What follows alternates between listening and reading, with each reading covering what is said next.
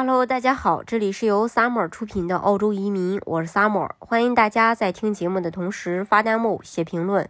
想了解更多的移民资讯，可以加我。呃，最近有人问说，四九幺下签后，我能去其他州生活或工作吗？一样可以拿到幺九幺永居签证吗？首先，我们先来看一下你拿到这个四九幺签证之后要履行的条款。如果没有履行，如果没有呃，如果这个没有其他可能的话，就会被取消这个签证。下面是要求的这个条款八五七八，如果你有任何情况的改变，十四天内需要通知移民局。八五七九，必须居住、工作和学习在澳洲的偏远地区。八五八零，如果移民呃要求就是移民局要求的话，需要在二十八天内提供相关的材料。八五八幺，移民局可以要求面试。八五七九的条款，这里面最直接相关的就是八五七九的条款。对于目前移民法中提到的偏远地区，指的到底是担保州的偏远地区，还是说可以自由切换偏远地区？答案是可以换到其他的偏远地区，只要该地区在申请人下签时是算作澳洲偏远地区就可以了。不知道广大申请人有没有注意到八五七九条款里有一个呃，这个 Y L E Australia 的说法，可以理解为只要你在澳洲境内，就一定要在澳洲的偏远地区生活。从二零一九年十一月十六日开始，全澳洲除了悉尼、墨尔本、布里斯班以外的地区都称之为偏远地区。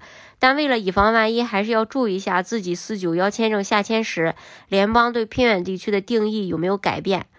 提到这里呢，我们再提一下，很多四九幺签证持有人对于四九幺签证之后转幺九幺签证时需要满足的条件之一，呃，应纳税应呃这个应税收入要达到每年五万三千九百澳币，至少三年。有一个很大的误解就是，误以为年薪要达到五万三千九百澳币才可以。实际上，根据目前相关的法律来解读的话，这个理解是不准的。按照澳洲的税法，其实是指收入减去抵扣费之后的应税收入。在澳洲，应税收入绝对不仅仅是指收入而已，还包括比如房屋出租的租金、股股票等投资的收入，或者银行存款获得的利息等等。很多人可能会对此产生疑惑。如果我是打算通过小生意类别申请四九幺签证，我我这儿应税收入就是我小生意的年营业额吗？其实也是个误区。对幺九幺签证的申请人需要满足的是个人的这个税收，而不是生意上的税收。对于自雇类的生意，你可以通过给自己发工资的形式去满足个人税收的要求。你理清了这一点，很多人就对这个四九幺签证不再那么望而生畏了。尤其是对打算走小生意通道的四九幺签证申请人来说，几乎可以说成成不成都攥在自己了，攥在自己的这个手上的。所以说，呃，有时候就是大家对这个政策的理解，千万不要存在一些误区。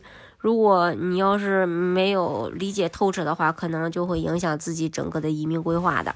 好，今天的节目呢，就给大家分享到这里。如果大家想具体的了解澳洲的移民政策的话，可以加我。